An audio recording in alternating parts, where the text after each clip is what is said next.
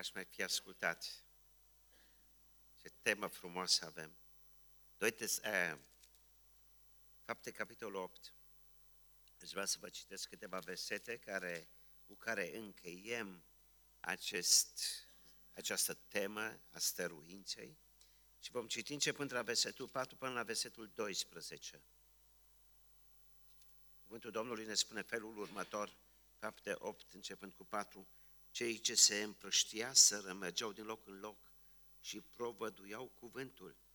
Filip s-a coborât în cetatea Samariei și le-a provăduit pe Hristos. Noroadele luau aminte cu un gând la cele spuse de Filip când au auzit și au văzut semnele pe care le făcea. Căci știi, mulți îndrăciți ieșeau ducuri necurate și scoteau mari țipete. Mulți slăbănoci și șchiope erau tămăduiți. Și a fost o mare bucurie în cetatea aceasta. În cetatea era un om numit Simon, care zicea că este un om însemnat. El vrăjea și punea în uimire poporul Samariei. Toți, de la mic până la mare, îl ascultau cu luarea minte și ziceau, acesta, aceasta este puterea lui Dumnezeu, cea care se numește mare. Îl ascultau cu luarea minte, pentru că multă vreme îi, urmis, îi uimise cu vrăjitoriile lui. Dar când au crezut pe Filip, care provăduia Evanghelia Împărăției lui Dumnezeu și a numele lui Isus Hristos, au fost botezați atât bărbați cât și femei. Cuvântul Domnului continuă cu ceea ce s-a întâmplat când Duhul Sfânt a fost revărsat peste Samaria. Tema cu care încheiem acest ciclu de mesaje, de predici, este ei stăruiau în provăduirea cuvântului lui Dumnezeu. Frați și surori, Marea Trimitere avea o direcție foarte clară.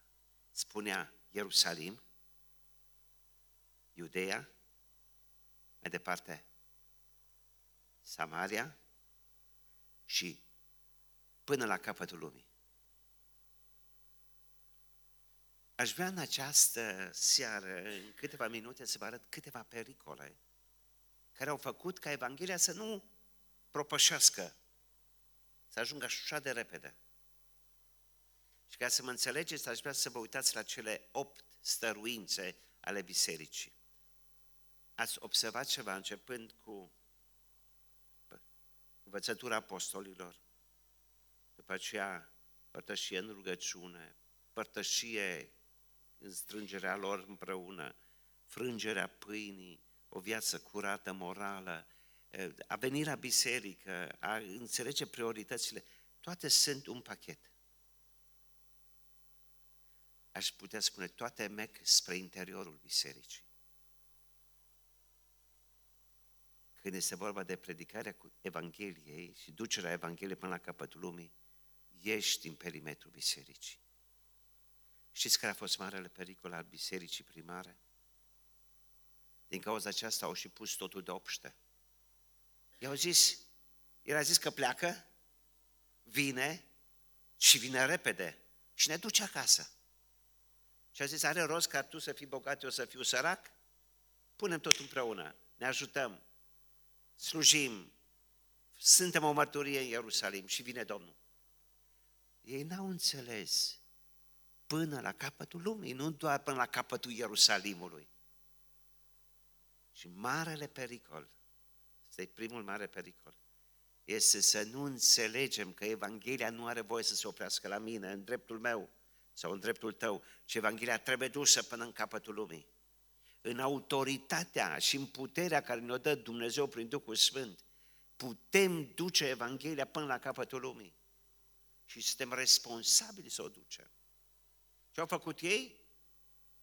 Au lucrat în Ierusalim și am auzit în această dimineață, au început să se certe că nu mai ajungea margarina. E foarte greu să împarți trei margarine la cinci oameni. Ah, ce greu e. Să vezi câte evlavie este atunci. Noi o cunoaștem în decursul zecilor de ani după Revoluție, cunoaștem istoria aceasta. Toate erau bune dacă fiecare primea, dar Doamne fer, dacă doi primesc și unul nu primește. Să se bucure cel care n-a primit, că au primit ceilalți doi. Este maturitate spirituală. E așa de important să înțelegem. Evanghelia trebuie dusă. Ce face Dumnezeu ca ei să ducă Evanghelia? Știți ce face? Scutură cuibul. Ca vulturul. Scutură din cuib de... încep să se împrăște pui. Și ajunge un diacon de biserică din Ierusalim, ajunge evanghelist în Samaria.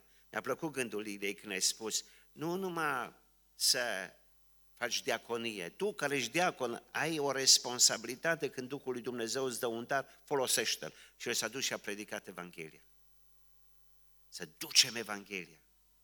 Nu să aveam noi o expresie pe vremuri, să nu fosilizăm. Biserica care nu misionează, nici ce face? Demisionează. Biserica care nu mai înțelege menirea de a evangeliza, de a, de a trăi, de a vorbi, intră în colaps. Stă numai în interior și se ceartă. Se divizează din pricina a câtor idei, dar de fapt nu este decât faptul că nu sunt eu sau nu ești tu, acel om number one. Și observați, dacă vă uitați peste tot, satana dorește ca biserica să nu propășească, să nu-și înțeleagă menirea. Și fiecare dintre noi a primit daruri. Noi putem vorbi despre politică, despre fotbal, despre război, despre toate putem vorbi. Dacă zicem de Evanghelie, n-am darul de a predica. Nu, eu nu pot, să o facă alții. Și căutăm profesioniști care să o facă. Și noi ceilalți stăm ca pătrânjei în supă loc să înțelegem, chemarea bisericii a fiecăruia este. Și dacă nu știu mult, dar ceea ce știu spun. Și dacă vor oamenii mai mult, vină la biserică și auzi. Dar e provocarea noastră și dacă tăcem, spune Ezechiel capitolul 33, de la, din mâinile mele va cere Dumnezeu sângele celor care merg în iad. Aș vrea să înțelegem chemarea aceasta, frați și surori. Nu venim să consumăm, nu venim să ne bucurăm cu doar împărtășie, ci ne gândim aici venim ca într-un spital, ne vindecăm rănile, ne întărim și după aceea ieșim și luptăm. Trec la gândul 2. Uitați-vă ce se întâmplă în Samaria. Este o confruntare directă între lumină și întuneric. Și această confruntare este, Filip vine, predică Evanghelia și în momentul următor, ce fapt, înainte de a ajunge Filip, a fost întunericul deja acolo. Lipsa luminii este întuneric, frați și surori. În Samaria nu este un evanghelist, e tradiție, este multă mizerie, este un amestec între asirieni și evrei care au, s-au pierdut prin Samaria și în final întunericul a câștigat, a propășit. Versetul ne spune că Filip ajunge și predică Evanghelia, versetul 6, se fac minuni. Și spune versetul 7, îndrăciții țipau, se produceau vindecări. Nu știu dacă ați văzut vreodată un îndrăcit. Nici nu vă doresc să îi vedeți. Să vedeți câtă robie este, cât întuneric poate să existe în viața unui om. Dar apare cuvântul lui Dumnezeu și Filip aprinde luminile în Samaria. Și acum vine un Simon. Și acest Simon facea semne, minuni, de a ajungea lumea să spună, să Dumnezeu. Să știți că și Satan poate să facă minuni. Și spune Pavel în 2 Corinteni, capitolul 11, satana se transformă într-un înger de lumină și cel mai greu este când vii ca înger de lumină, când vine ca leu și răcnește. Gândiți-vă la capitolul 5. Sunt în temniță, întemnițați. Duhul Domnului, Îngerul Domnului scoate afară din temniță și sunt iarăși în templu, iarăși predică.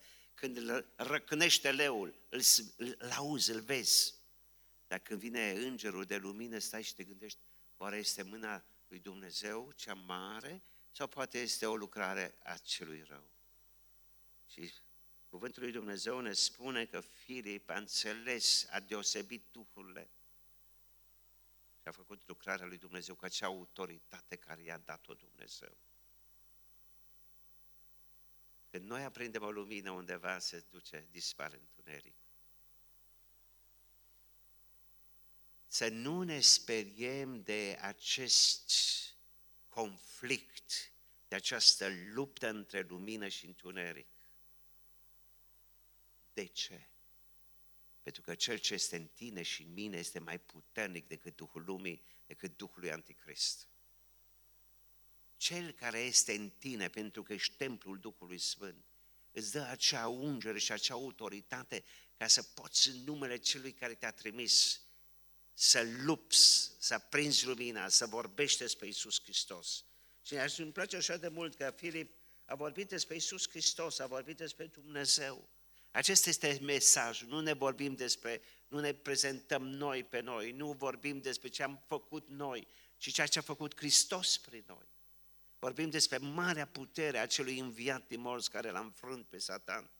Și frate și surori, acesta este, aceasta este realitatea, acesta este mesajul meu și al tău. Și în această lume trebuie să o ducem. Ne responsabilizează Dumnezeu. Un al treilea gând pe care aș vrea să subliniez. Știți, există la un moment dat un pericol când vedem, și gândiți-vă acum la Ioan Marcu, care l-a însoțit pe Pavel și l-a însoțit pe Sila în această lucrare, au făcut o foarte frumoasă formă de ucenicizare. Și la un moment dat, când uh, au ajuns pe o insulă și iarăși confruntare între lumină și întuneric, iarăși vrăjitorie, ah, Ioan Marcu și-a luat tălpășița și s-a dus acasă la mama. Asta l-a supărat pe Pavel. Cel om coleric care a zis, ah, cine nu este cu mine, le exclud din echipă. Dar asta ce a fost Pavel. Și s-a dus Marcu. Se poate întâmpla să faci lucrarea lui Dumnezeu și să te lovească Satan. Rețineți așa de importantă curăția, acea curăție lăuntrică, morală, neîntinat, nu tolerăm păcat, nu cochetăm cu păcatul, nu ne gândim cât de largă este calea îngustă, pentru ca să nu ne lovească cel rău. Și se poate întâmpla ca să ne speriem de prigoană, să ne speriem de repercusiuni, să ne fie frică, poate, de alți factori care ar putea ca să ne facă să nu mai fim cei care am vrea să fim. Îmi place așa de multe chemarea lui Dumnezeu care o face lui Saul din Tars. Și spune cuvântul lui Dumnezeu, îi spune Dumnezeu robului său din Damasc, am să-i arăt cât de mult va avea de suferit. Fapte, capitolul 9, versetul 16, am să-i arăt acestui om cât va trebui să sufere. Gândiți-vă că tema de dimineață a fost capitolul 6, s-a finalizat capitolul 6 și capitolul 7 cu pietruirea unui diacon, cu omorârea unui om. Și dacă eu nu mor în fiecare zi și nu mă leapă de mine însumi, este frică de moarte. Și în fața morții clachezi. Dacă în fiecare zi biruiești moartea, te înfrângi pe tine, te biruiești pe tine, în fața morții, zici, aleluia, slăvit să fie Domnul, merg acasă în triumf, ca și Ștefan. Frați și sunt câteva pericole, dar nu vrem să ne uităm la pericole, ci vrem să ne uităm la cel care ne-a provocat să-i slujim. Și eu văd o onoare pentru mine să-i slujesc lui Dumnezeu. E un privilegiu. Fata Kinegui în Canada franceză a fost un foarte înțelept om, 40 de ani catolic, preot catolic. După aceea a conștientizat că e pe o pantă greșită și s-a convertit la Hristos, nu la o religie, la Hristos. În momentul când a, s-a convertit la Isus Hristos, a început să predice Evanghelia în Canada. Și cei din Canada și-au dat seama de potențialul lui și au spus avem nevoie de un om în Orient. Nu vrei să fii un diplomat pentru noi în Orient? Sigur că te poți gândi câți bani primești, poziție, pașaport, tot ce ai. Știți ce zice omul acesta? Asta e degradare. Eu să fiu ambasadorul Canadei în Orient, mulțumesc, am o provocare mai mare. Și a spus, provocarea mea este să predic Evanghelia lui Hristos. Aș vrea așa de mulți să fim motivați, frate și surori, să trăim, să înțelegem responsabilitatea. După responsabilizare vine răsplătire, pentru că nu lucrăm singuri. Au spus-o frații în această săptămână. Noi ne facem partea și Dumnezeu își face partea Lui. Noi credem, noi vorbim și El adaugă. Dar cum să adauge când mâna mea, picioarele mele, urechile mele, ochii mei nu sunt acționate de Duhul lui Dumnezeu? Cum să adauge Dumnezeu? Adaugă numai atunci când lucrăm în tandem, ca două pedale la o bicicletă. Nu mergi cu o singură pedală, două. Noi ne facem partea, Dumnezeu adaugă. Dumnezeu poate adăuga și fără noi, poate trimite îngeri, cum o va face în, în necazul cel mare, când folosește trei îngeri să ducă Evanghelia veșnică pe terra. Dar noi suntem acum chemați, pentru că eu am gustat nu doar robia păcatului, ci am, am experimentat eliberarea de păcat. Eu am experimentat ce înseamnă mângâierea Duhului Sfânt. Eu am experimentat puterea luminii în, în impact cu întunericul și este mult mai credibil. Îngerii nu pot să vorbească de iertare, noi putem vorbi. Din cauza aceasta, frați și surori, nu avem voie să tăcem. Dumnezeu ne provoacă, ne dă toate resursele, am auzit. Nu ne lipsește nimic și dacă ne lipsește înțelepciune, o cerem cu credință, ne-o dă. Și vrem acest an de îndurare. Dacă îl oferă Dumnezeu, poate nu este un an, poate sunt doar săptămâni de îndurare, nu știu cât. Pentru că ce se întâmplă pe Terra în momentul de față ne spune că nu mai este mult. Ceasornicul lui Dumnezeu este Israelul și Israelul ne spune cât de târziu pe ceasornicul lui Dumnezeu. Dar indiferent cât timp este, noi răscumpărăm timpul. La timp și ne la timp vrem să facem chemarea și vrem să ne lăsăm angrenați în acest proces. Și la urmă vine cununa. La urmă vine răsplătirea. De dragul Domnului Isus, frați și surori, vrem să vorbim. Aș vrea ca să prezentăm câteva, Alex, mă ajuți? Prezentăm câteva motive, ne vom mulțumim întâi Domnului, după aceea mijlocim și cerem Domnului. Ai. Acum îmi dau seama că dioptriile mele nu sunt bune. Cine vede bine? Poate să citească Cristina, cine are un microfon? Marius, tu vezi bine, ia tu microfonul și citește. După care aș vrea așa de mult să ne rugăm. Începem în această seară, sau încheiem în această seară cu cei care încă nu s-au rugat. M-aș bucura să vă aud rugându-vă, frați și surori. Poftim? Da, așa este, acum e alt scris. Mulțumire pentru Evanghelia Domnului Isus Hristos, pentru cei care au crezut și au provăduit Evanghelia de-a lungul istoriei, până la noi a ajuns. Pentru că alții n-au tăcut și poate au și murit. Următorul lucru pentru care mulțumim pentru cei ce au adus Evanghelia în localitatea noastră. Nu am adus-o eu, să știți. Înainte de mine au fost alții. Era deja Cristinel, era mai jos alu Klein, erau, erau credincioși.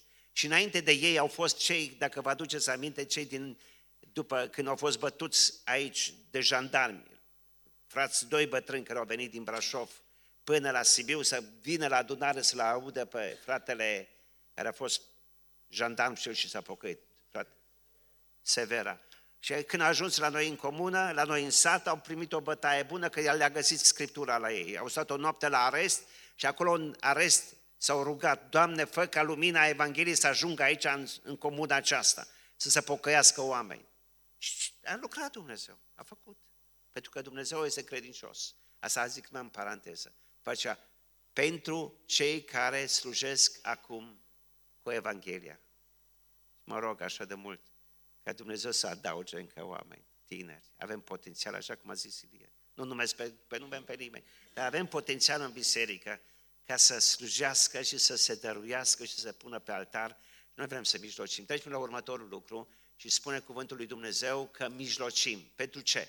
pentru întărirea și Așa e mai bine, dar n-am microfon, da. Pentru întărirea și protecția celor care jertfesc pentru înaintarea Evangheliei, se jertfesc. După aceea, pentru cei care sunt implicați în lucrări misionare, evangelizare și plantare de biserici locale. Pentru cei care sunt descurajați și au obosit în lucrarea Evangheliei, în mod deosebit pentru ei să ne rugăm. Pentru statornicia celor ce au crezut în Evanghelie și ultimul lucru cerem pentru uși laci pentru vestirea Evangheliei, pentru îndepărtarea tuturor piedicilor din calea Evangheliei, pentru pasiunea, întrăirea și răspândirea Evangheliei, pentru școli care pregătesc slujitorii Evangheliei, pentru un seceriș bogat în mântuirea celor din casele noastre, a cunoscuților noștri, a românilor din țară și din diaspora, pentru legarea puterii satanei și pentru biruința Evangheliei, pentru renunțare la toate metodele nebiblice de a atrage oameni la credință, pentru slava lui Dumnezeu, singurul care poate adăuga la numărul celor mântuiți. Motivați de aceste gânduri, ne ridicăm, frați și surori. Și aș vrea să dăm întâietate celor care nu s-au rugat. Rugați-vă, nu vă lăsați înbiați și începeți. Și eu propun să începem cu Mircea. Bine, Mircea? Ne rugăm Domnului.